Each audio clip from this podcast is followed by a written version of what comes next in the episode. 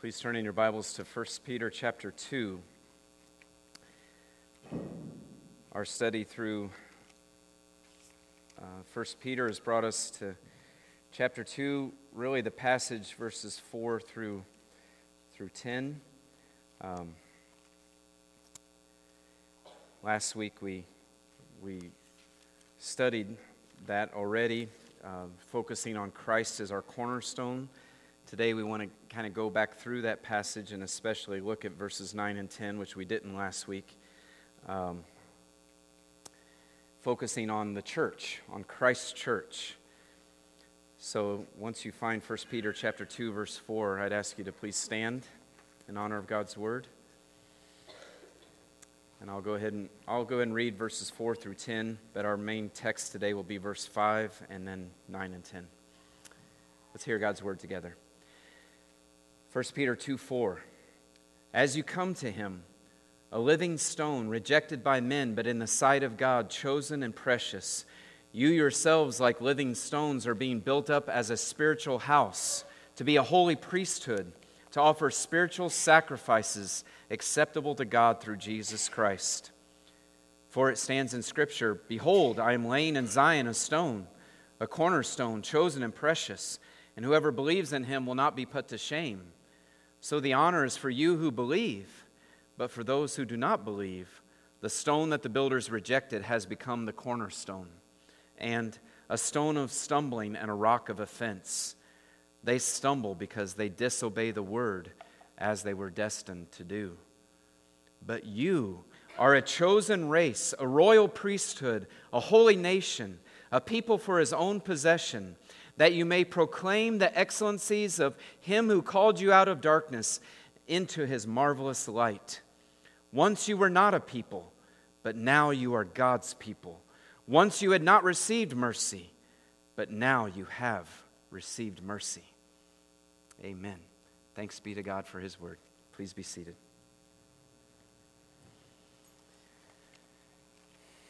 Why do you go to church?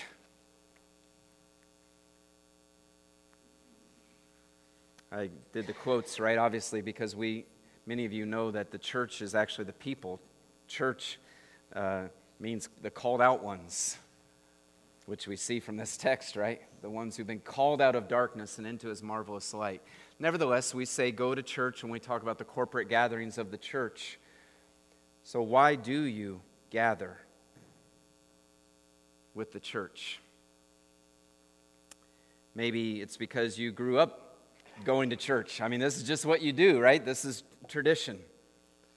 Maybe you come for encouragement. Maybe you come because of the relationships and or the ministries that are offered.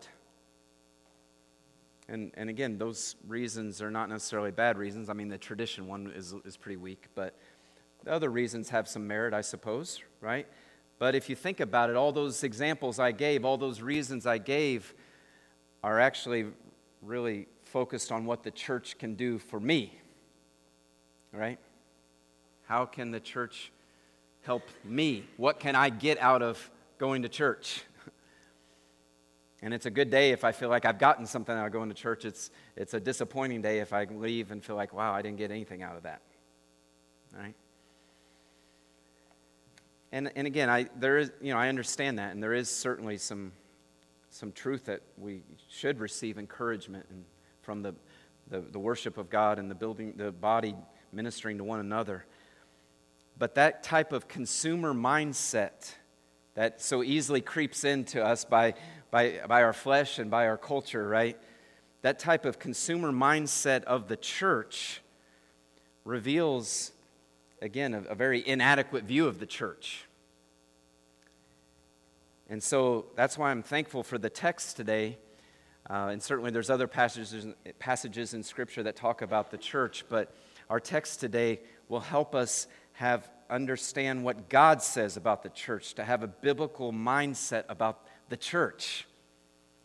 And so that's exciting because, again, we are the church. So let's understand who we are according to God's word. And let's understand by God's grace what for what purpose he's saved us and for what purpose he gathers us together as a church. So that's the title of the sermon today, The Identity and Purpose of Christ's Church. Here in First Peter two, I want to show you two descriptions of the church, which I've related to or called our identity. And then we want to consider two purposes of the church that flow out of those descriptions of our identity. And again, there's other pictures the Bible gives of a body, right, of a bride, but but Peter gives us um, two other descriptions of the church today. The first description of the church is that we see from the text is the church is the new temple of God built on the foundation of Christ. If you're taking notes, that's point one. The church is the new temple of God built on the foundation of Christ. That's what verse four and following is describing there. As you come to him, right, Christ, a living stone rejected by men, but in the sight of God chosen and precious, you yourselves, like living stones, are being built up as a spiritual house to be a holy priesthood, to offer spiritual sacrifices acceptable to God through Christ, for it stands in Scripture, behold, I'm laying in Zion a stone, a cornerstone, chosen and precious, and whoever believes in him will not be put to shame. So last week we saw from this text right here in First Peter two that God is building us into a spiritual house with Jesus Christ as our cornerstone. The, remember, the cornerstone is the first and, and most important part of the foundation. So we can say Christ is our foundation. Ephesians two will say it's the apostles' teaching about Christ that's the foundation, and that's true. But it all starts with Christ as the cornerstone. Christ, who he is, what he has accomplished. The person and work of Christ is the cornerstone of the church, because that's how we're saved, right? So this spiritual house, right, that, uh, verse five says it's a spiritual house, and you say, well, how do we get temple from that, right? It could just be a house, right? But we'll look at the other Uh, clues, I guess you could say, we have in there. Look at verse five. You yourselves, like living stones, are being built up as a spiritual house to be a holy priesthood, to offer spiritual sacrifices, right? That's temple language. That's the kind of stuff that happened in the Old Testament temple, right? Those are the activities of the temple in the Old Testament. But what the text is saying is, whereas under the, oh, by the way, I'm going to be saying Old Covenant a lot, and New Covenant and Mosaic Covenant. So just a quick, quick reminder, Old Covenant and Mosaic Covenant are uh, synonymous, right? They're saying that they're describing the same thing. That's that's how God, that's the covenant God made with the nation of Israel. Um, and we'll talk more about that. And the New Covenant is the covenant that we're under, that we're in, praise God, because of the, sh- of the shed blood of Jesus Christ. Okay? So the temple of God under the Old Covenant was a physical building, right? It had physical priests who were mediators for the nation of Israel, and they, so they offered sacrifices for, for themselves because they were sinners, but on behalf of the people, and they, they were that go-between between the people and God, right? And then, and then you came to the temple to worship God uh, specifically, because God in His grace, as a big um, aspect of that covenant was He had said, I will make my glory dwell there. In the temple, in the center of, uh, first it was in the tabernacle, right? In the center of the camp, then in the temple, in the in the, in the center of, of the land there. And so his special presence dwelt with them. But now, what Peter is telling us is the temple of God now is no longer a physical building built with rocks and precious metals like Solomon's temple was. Now the temple of God is made up of believers, of people, of Christians, those whom God has saved. And, and we are the stones. We are the living stones with Jesus Christ as the cornerstone. And again, the text reminds us uh, of that, how he was rejected by men. He was rejected by the Jewish leaders, but chosen by God. And like I said, it's through his life, death, and resurrection that he has become the living cornerstone, right? Jesus is alive. He accomplished his work of redemption. He, he, his life, his perfect life and his sacrificial death uh, was sufficient to pay for the sins of his people. And so God the Father accepted his sacrifice, and he showed that by raising him from the dead. So Jesus has become the living cornerstone, the essential foundation upon which God is building his church. It's through faith in Christ. Remember, we see that. It, it, he says, as you come to him, and then later he says, as whoever believes in him. So it's through faith in Christ that we are united to him and that we too become living stones. Right? Jesus is alive, and now we have new life in him. And then God sovereignly places us together to build his church, to be a holy temple unto the Lord. And so this is why, again, it's so helpful for us to, to understand our Old Testament. And man, I, I still have a long way to go just to grasp the, the uh, centrality and the, um, I'm going to make up a word here, right? The essentiality, how essential the temple was to the nation of Israel, right? Because again, it was the place where God had promised to meet with his people. The temple was the place where atonement was made available through the sacrificial system. The temple was where the nation of Israel came specifically to worship God. And it's where, it, it's through that relationship then that they were to then represent God to the world, right? So it used to be with Israel in the Old Covenant that God's presence and glory indwelt that physical building, whether it be the tabernacle or then the temple. But now, do you see the progression here? Now that Christ has come and tabernacled among us, John one fourteen, he has come and lived among us. The glory of God has come and lived among us. He died in our place. He rose again. He ascended into heaven. He poured out his Spirit to live inside of us. The Bible says that now we are God's holy temple. We are the place where God's presence dwells in a special way, right? We know God is omnipresent, but we are the place where his, his glory is, is seen especially. Christians are individually indwelled by the Spirit of God, Romans eight nine says, and, and that's why Paul in First Corinthians six nineteen says our bodies are the temple of the Holy Spirit, talking about us individually.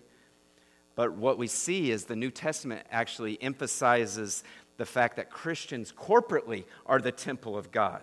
We see that in First Corinthians three sixteen. We see it in Ephesians two twenty-one. I read that passage last week, and we see it here in First Peter two. So again, um, and, and we of all churches understand this, right? Since we don't have our own building, since we've met different places, it's wherever we gather, that is the church. And that is, wherever we gather, we know God is with us. Not only because I'm a Christian and I'm a child of God, but because corporately, he is with us. And this is where his glory is to be seen and experienced in a special way. So what a privilege that is, right? And again, I'm hoping that and praying that God, through his word today, will, will enlarge our vision of, of the church, And, and all to the glory of God, enlarge our vision of what um, you know God has graciously done and the privilege we and responsibility we have as the church. So we have the privilege of being living stones in God's holy temple. And that's why, again, if you want to get technical, we don't go to church, right? We are the church. But then as we gather, as God's holy temple, our focus in gathering with the church, like I said at the beginning, is not to be on on what can I get out of this, though we will be encouraged. No, our focus is, if we're the temple, our focus is on glorifying God, right? The temple was to glorify God. It was to be where the triune God was worshiped. It was to be where God's presence was, was experienced. And so as the church, loved ones, we are the new temple of God built on the foundation of Christ. Peter gives a second description of the church, a second description of those whom God has saved, and that comes down in verse nine. And, and it's going to sound like he's given a lot of descriptions, and in a way he is, but they all kind of point to one big description, and so you can be thinking about that. Verse nine, but you are a chosen race, a royal priesthood, a holy nation, a people for his own possession, that you may proclaim the excellencies of him who called you out of darkness into his marvelous light.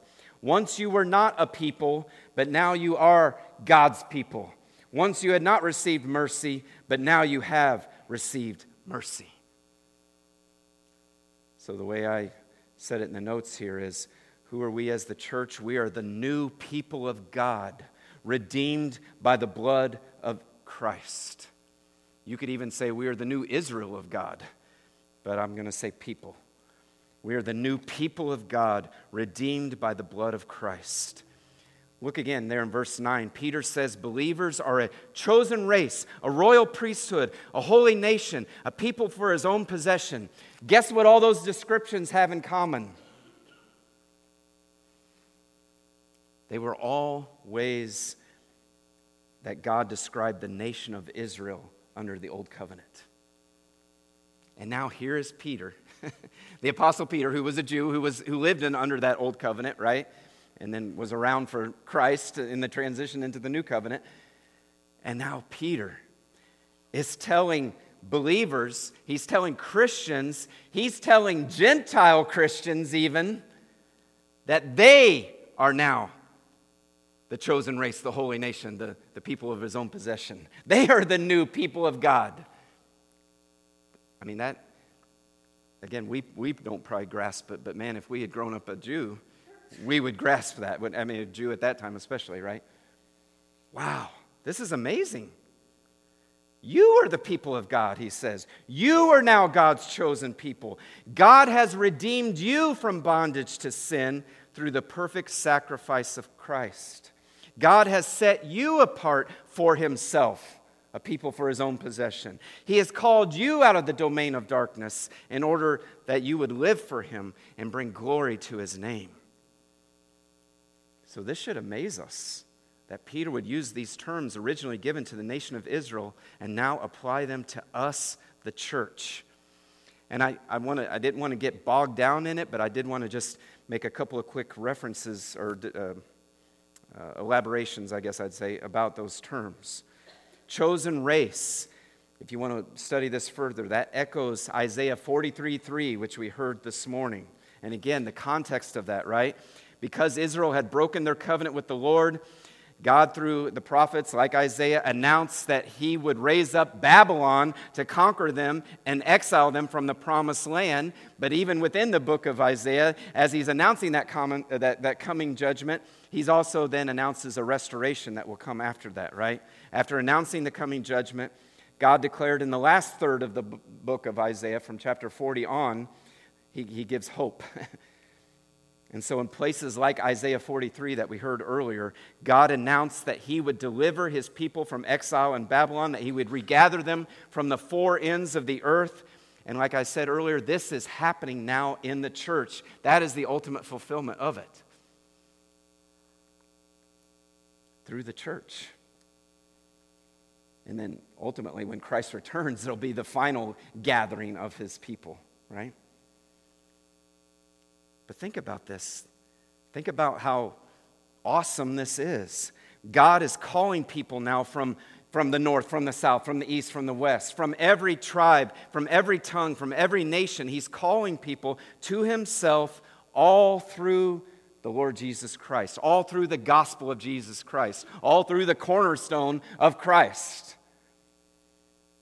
The church now is a new race.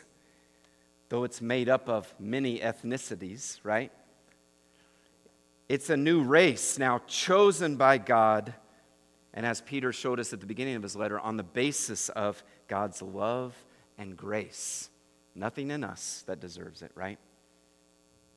It's because of God's grace that he would set his love on us, that he would sanctify us by the Spirit, set us apart for himself, as it said early in the letter. So the chosen race comes, that term comes from Isaiah forty-three. The other terms were used of the nation of Israel in Exodus nineteen, verses five through six. And if you know the context there, that's right when God is, is establishing the Mosaic covenant, right? He's, he's, he's uh, delivered the people out of slavery in Egypt. He's led them to Mount Sinai. He's giving them his law through which he will establish the covenant with him, with them. And so in Exodus nineteen, verses five through six, let me read that for you. Says, now therefore, if you will indeed obey my voice and keep my covenant, you shall be, he's talking to the nation of Israel, right? You shall be my treasured possession among all peoples, for all the earth is mine, and you shall be to me a kingdom of priests and a holy nation. These are the words that you shall speak to the people of Israel. He was telling Moses what to say to the nation. So you see that, it was the, originally it was the nation of Israel. I mean, when I say originally, I mean the Mosaic covenant. It was the nation of Israel that was God's treasured possession. Right? Think about that. They were his treasured possession. I mean, he had formed them really through establishing even a, a prior covenant with Abraham and then Isaac and Jacob. Jacob's renamed Israel. From Jacob come the twelve tribes of Israel. Then they, so he's already kind of formed them that way.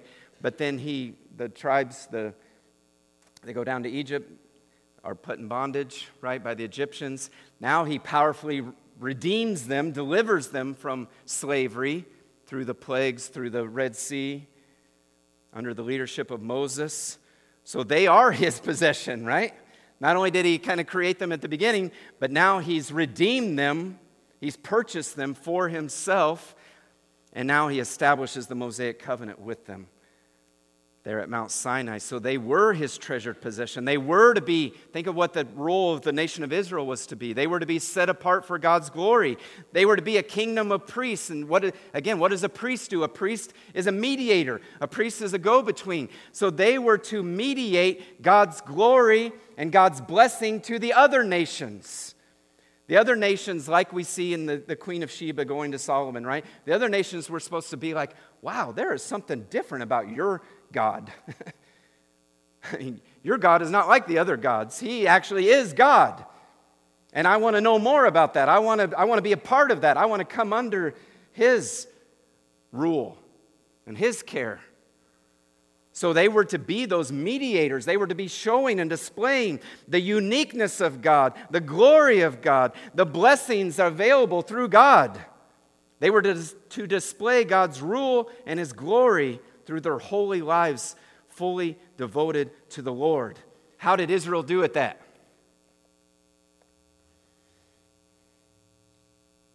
By and large, we'd say, eh, right? I mean, there were some good, you know, some... Uh, brief brief moments, I guess. But by and large, they failed. By and large, they failed to be a holy nation set apart for the Lord. By and large, they failed to display God's glory to the nations, at least for very long. They failed to be faithful and obedient to their God. What now? There came a man. There came a Jewish man who was fully devoted to the Lord, who faithfully obeyed God and displayed God's glory to the world. Jesus of Nazareth, Jesus the Christ. Jesus is the obedient Son and the true Israel. Remember what Matthew says in Matthew chapter two, out of Egypt I have called my son, talking about the plight of Christ. He, by God's grace, Matthew saw it, right, under the inspiration of the Holy Spirit. Jesus is the true Israel. He's doing what they what they were supposed to do. Jesus obeyed the Father in all things, including being obedient to death, even death on a cross.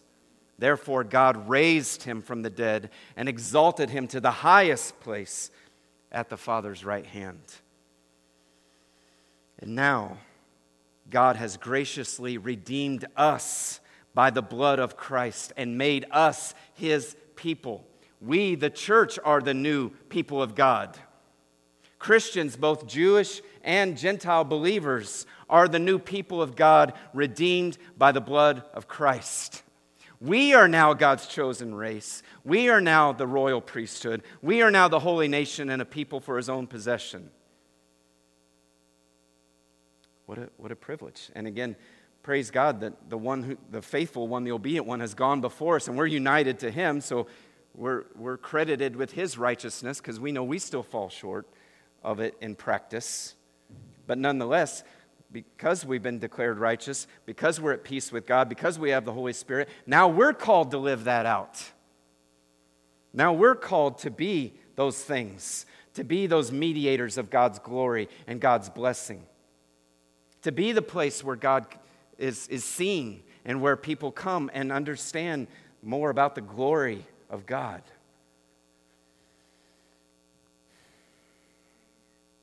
The, the church, this, this new people of God, this was spoken of in the prophets, right? I mean, we've already seen that in, in um, Isaiah. Uh, we'll come back to the rest of, of verse nine later here in Peter two, right? Because I know I haven't gotten to the second half of verse nine, but look ahead with me at verse ten of our text today. Verse ten of First Peter two. Once you were not a people, but now you are God's people. Once you had not received mercy, but now you have received mercy. Right? I've known that verse for a long time, and it's a beautiful verse. And it's, and I mean, there's a lot we can say about it, even just in our own experience, and uh, even just on a kind of a surface level of, of understanding of the gospel. But what I learned this week makes it even greater than, than we might realize at first. Here in verse ten, Peter, under the under the inspiration of the Holy Spirit, applies the language of Hosea to Christians, to the church. If you've ever read or studied Hosea, Hosea was another one of those prophets that where God's declaring judgment, but there's also glimmers of hope, right? God declared through Hosea that because of Israel's idolatry, God would show no mercy, and that Israel would now be, quote, not my people. He says that when he's getting ready to, to you know, bring judgment on them and, and kick them out of the land, excuse me, and have the temple destroyed. No more mercy. You're not my people now. And yet, the book of Hosea that announces that judgment also looks forward to a day when God would restore Israel after having rejected them. Hosea one ten says that one day, quote, the number of children of Israel shall be like the sand of the sea, and it shall be said to them, children of the living God. And so here now in First Peter two, verse ten, Peter is telling the Christians, Hosea was looking ahead, excuse me, was looking ahead and talking about you guys. It's kind of like when you read Isaiah fifty-three, that, that passage of the suffering servant that we know was talking about Christ, and it, it goes through a lot of his suffering and rejection, but there's also that, but he shall see the, I can't remember exactly how it says it, but about his offspring. He will. He's going to see what comes out of this suffering. It's kind of like that. Hosea was seeing the judgment, not my people, no mercy. Oh, but, but God's going to do something. That's not the end of the story. He's going to restore his uh, a, a people for himself. And that's what Peter is saying. That's why it's so beautiful. Once you were not a people, but now you are God's people. Once you had not received mercy, but now you have received mercy. Again, that fulfillment, I think, just makes adds an extra layer of glory to it. But even just taking those words at, at At the face value of what they're saying, how beautiful are they? Once we were not a people, right? How does the Bible describe us? Once we were lost, separated from God, on our own. If we belonged to anybody, it was the sons of disobedience, right? The, the devil's gang. But no, we were lost. Ephesians two, we were separated. We were cut off. We were alone, we could say, on our on the broad path that leads to de- eternal destruction. But now, by God's grace, by the finished work of Christ, we are a people. And not just any people, we are God's people. He has rescued us. He has redeemed us. We are God's children. We are adopted into His family. We belong to God. He's our Father.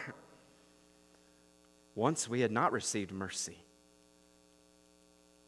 And again, there's, I mean, there's common grace, and there's, I, I don't know if we ever use this term, but there's common mercy even to unbelievers, right? And that the, God sends the rain and the, the sun, and He doesn't snuff them out immediately, snuff us out immediately, right? Apart from Christ. But talking about salvation here, once we had not received mercy, Think of what that was like. Think of what your life was like before God saved you. Think about what your life would be like now if you were not saved, if you had not received mercy. Think what it's like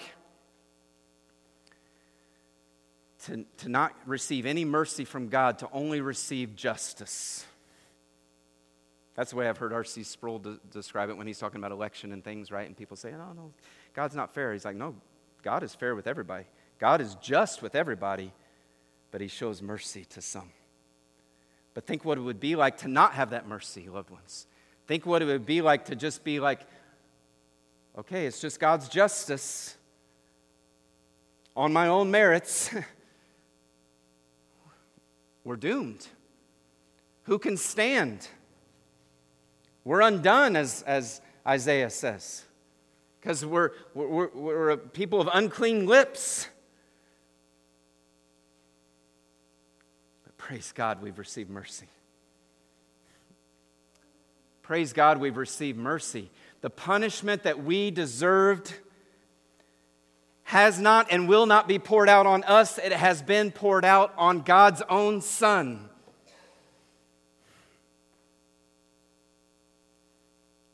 And so God is just and the justifier of the one who has faith in Christ. God, through his Son Jesus Christ, showed us mercy. And I always am thinking about songs as I'm writing the sermon, you know. Wonderful, merciful Savior, right? May that always be on our lips. God, you are wonderful. You are merciful. And again, wonderful is a word that gets is kind of cheap. Right? It can be cheapened, but think of what it's saying. I am full of wonder at your mercy.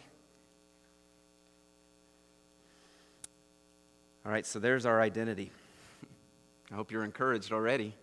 By God's grace, as the church, we are the new temple of God built on the foundation of Christ. We are the new people of God redeemed by the blood of Christ. So now let's consider our purpose. Number one, to declare God's glory with our lips. And you'll see why I said that when I say give you the second point, right? But to declare God's glory with our lips. We see that in verse nine, don't we? But you are a chosen race, a royal priesthood, a holy nation, a people for his own possession, that you may proclaim the excellencies of him who called you out of darkness into his marvelous light. Again, as the church, we are the new covenant people of God. We've been redeemed through the blood of Christ. Why? That we may proclaim the excellencies of him who called you out of darkness and into his marvelous light. Peter, again, is echoing Isaiah forty-three twenty-one, the very last verse that, that Todd read for us, talking about that we would give praise to his name. We've been given this mission of declaring God's praise, of declaring God's glory to others. Here, here's our mission as the church, of telling others how awesome God is. That's a pretty simple and straightforward mis- mission, isn't it? Telling others how awesome God is, telling each other how awesome God is, telling unbelievers how God, awesome God is. Excellencies, proclaim the excellencies. And excellency was a, don't you love definitions like this, by the way? This is what was given to me, okay? A demonstration of God's power that is excellent. I hate that, right? When dictionaries use words that, you know, the same word to define, but, but you get the idea, right? It's, it's a demonstration of God's power that is wonderful. That's his excellencies. So another ter- other terms for excellencies could be his wonderful acts or his powerful deeds. That's our mission. That's our purpose, to proclaim those things to each other and to unbelievers. We praise God for his excellencies. We are to praise God and to declare to others how great is our God, how great he is because of who he is and because of what he has done. He has called us out of darkness and into his marvelous light. There's another example of what was it like to not have mercy. Well, it was to be in darkness, wasn't it? To be in the domain of darkness, Colossians one says. To be, um, how does Ephesians two say it? I, I, it's, I'm drawing a blank, but it was basically to be following the prince of the power of this air, following the, the course of this world, to be enslaved, right? But God did something awesome. God did something powerful. God did something gracious. He redeemed us. He called us. He sent his son to die for us, th- through which we have that redemption. So let's tell each other about it all the time. And let's tell others about it every opportunity we're given. We encourage each other by praising God for the gospel through our singing. I love it when we can hear each other sing.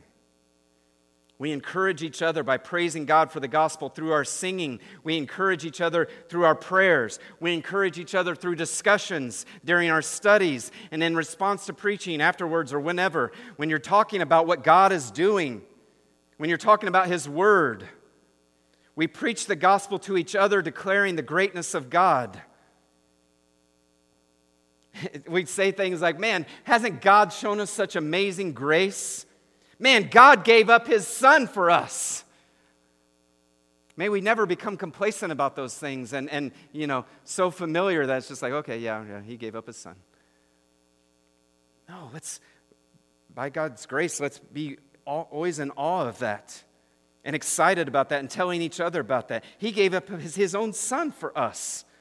He set His love on us before the foundation of the world. He has delivered us from the domain of darkness and transferred us into His marvelous light. We get to be in God's eternal kingdom of light, of peace, of righteousness. We get to be, what is our inheritance? It's the glory of God. It's being in the very presence of God. He's called us into His light.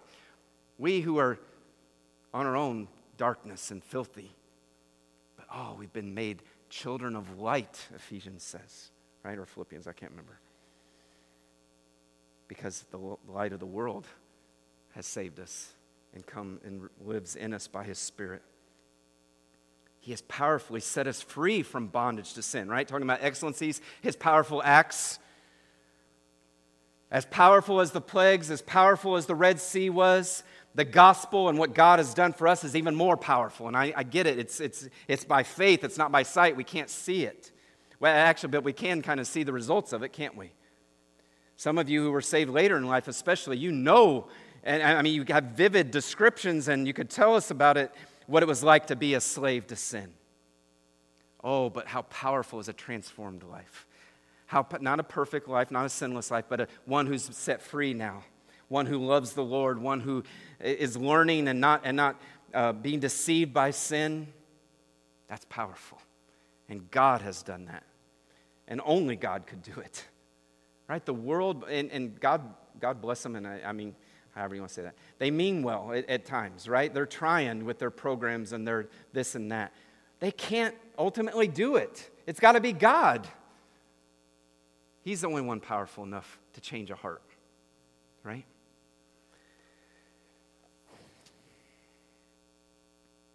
So again, I, I had more descriptions of things we could be telling each other. He's he's placed us in His kingdom. He's placed us in the body of Christ. Let, let's get together and talk about this. Let's study, get, get together and study His Word, and I know many of you do that. Let's gather together to pray.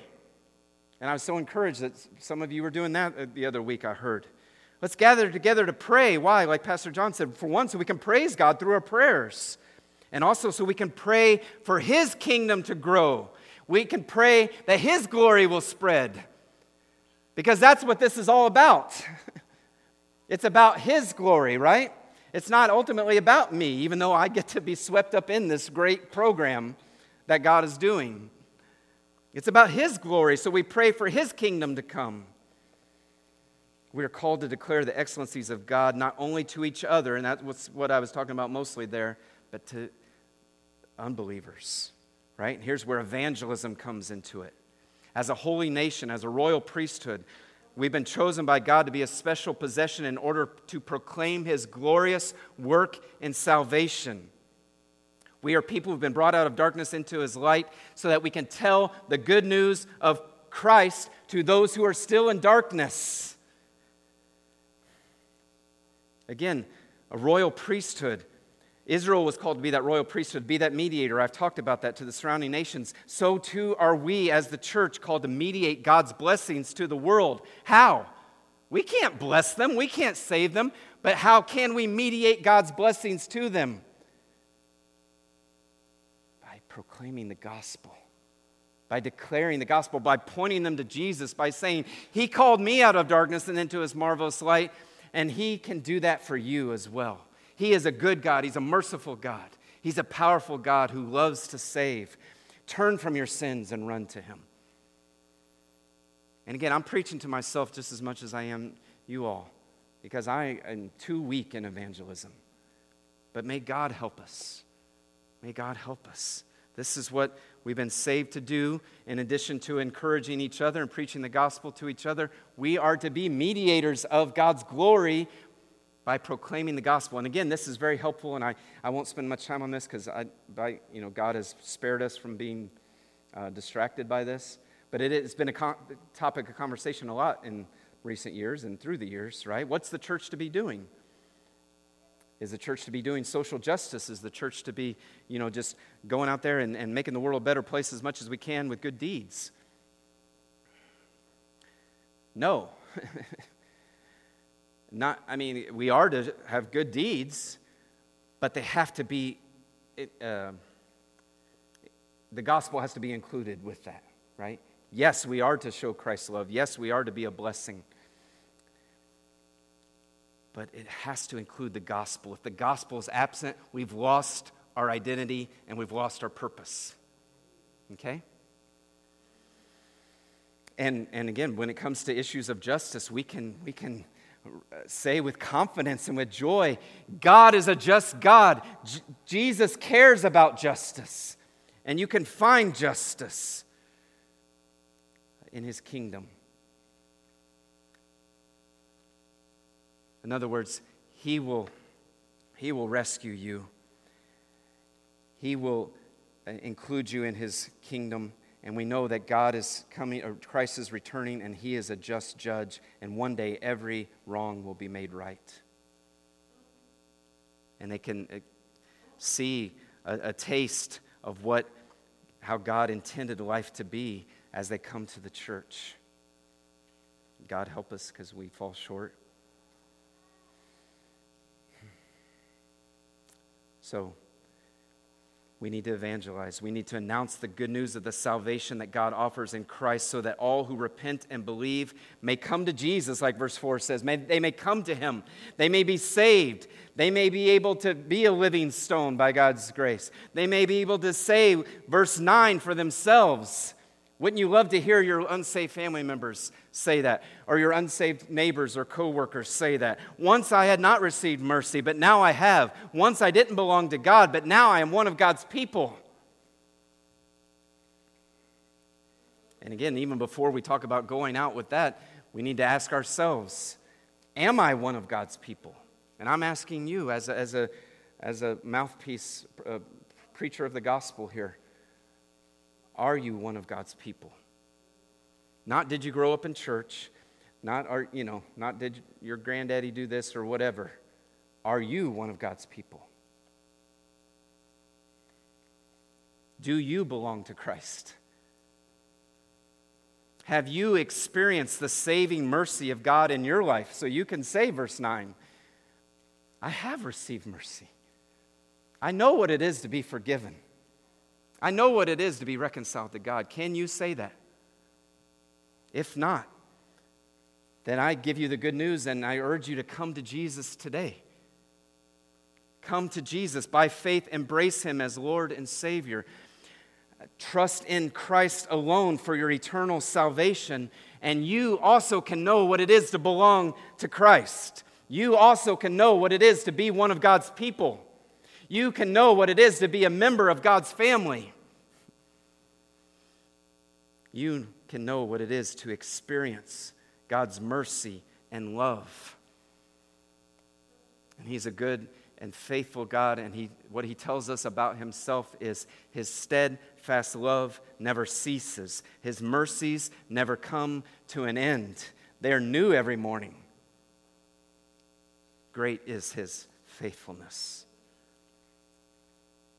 And so if you don't know Christ, please come to Him today. And again, as a church, we are to proclaim these excellencies of God, of his marvelous saving acts in, in Christ. We're to, to declare the greatness of God by proclaiming the gospel. And that's our purpose, right? And again, it, our mission statement fits that. It, it, it's, it's biblical. We're to make disciples of our Lord Jesus Christ. Making disciples involves preaching the gospel to each other as believers so that we can grow in our walk with Christ, and also taking the gospel to unbelievers, right? Okay, second one, and I'll be quick. Our second purpose. Not only are we to declare God's glory with our lips, but we are to display God's glory with our lives. We are to display God's glory with our lives. That's part of the calling of God's people. I mentioned that earlier about Israel. They were to be distinct by living holy, loving, God-centered lives. And that's still our purpose as God's new covenant people. And that's where Peter's going to go with the very next verses, in verses eleven and twelve, teaching the Christians how to be holy so that their lives are a good testimony to unbelievers. We'll look at that more closely next time, Lord willing. But again, think about this whole passage and all the descriptions, all the pictures. By offering the spiritual sacrifices of our whole lives, Romans twelve one. Our whole lives are to be lived for God's glory. We show the world the, the glory of our God, and we show we are to show the world the joy of living, of belonging to God, of living under God's rule. And I'm, I'm convicted when I say that, right? Because I need to be more joyful. I have so much to be joyful about.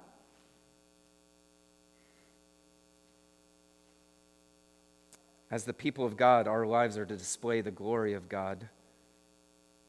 And you see how this goes hand in hand with declaring the gospel, right? You guys know this. Yes, we need to declare the gospel, but then we need to walk the talk, don't we? Because if we don't walk the talk, what does it do to our our times of speaking the gospel, right? All credibility gone.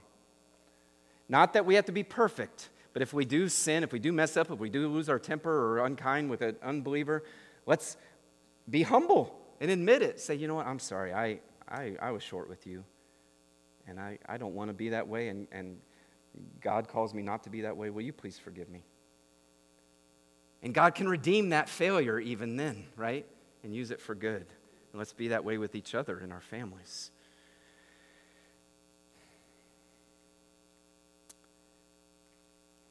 As we abide in Christ and his words abide in us, then the Spirit will produce that fruit of love, joy, peace, patience, kindness, goodness, faithfulness, self-control. He'll produce in us holiness and Christ-likeness. So we preach the gospel to ourselves. We abide in his word. We come to church, we come to the gatherings of the body so that we can be ministered to by the body to help us grow. And then we are to live out the gospel to each other and to the unbelievers throughout the week. And this points back, by the way, to the picture of the church as the temple, right? The temple in the Old Covenant was the place where God especially made his presence and glory known. The temple was where you came to draw near to God, to worship God, to meet with God. And now in the New Covenant, the corporate gatherings of the church is to be the place where God's presence is made known through his people. Like Paul says in First Corinthians fourteen twenty-five, an unbeliever should be able to come to a gathering of the local church and see how the church worships God. See how they love God and love each other. And that unbeliever should be able to say, God is really among you. God is really among you. I would love for, for God to bring in unbelievers and for them to say that about Abounding Grace Church to the glory of God. God is among you. There's something different here.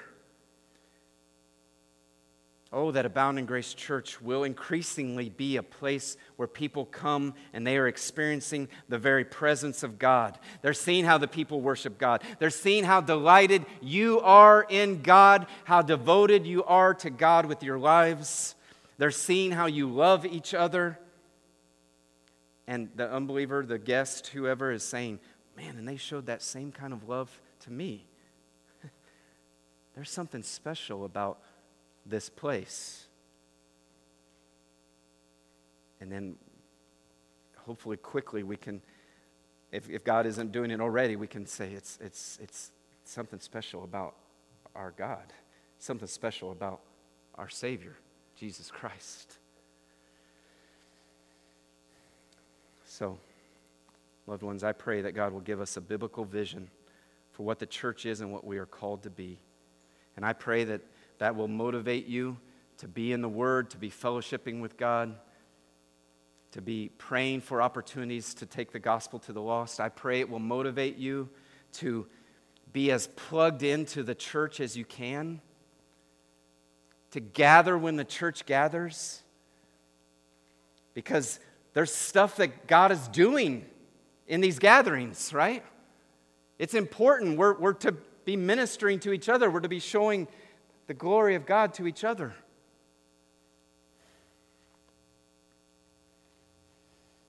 And be encouraged. That's how I end the sermon. Be encouraged. Though we live in a fallen world, and though Satan wars against the cause of Christ, I'm reminded of what Jesus said in Matthew uh, sixteen, I believe it was. I will build my church, and the gates of hell will not prevail against it. So be encouraged as we talk about a temple and a people. God is building his church. God is calling sinners to himself. God is taking unbelievers and making them his people. He is adding living stones to his holy temple, to his glory. God is building his church, drawing people to himself right here in this area. And may God be pleased to use Abounding Grace Church to add more living stones to his holy temple. Let's pray. Again, Father, we just...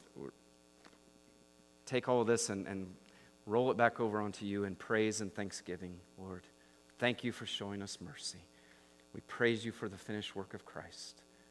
Please help us to have a proper view of, of who we are in Christ, both individually but also as a church. Please grow us, Lord, for our joy, for your glory. Please use us to further your kingdom. In Jesus' name, amen. Please stand. Let's sing of, let's proclaim the excellencies of him who called you out of darkness and into his marvelous light.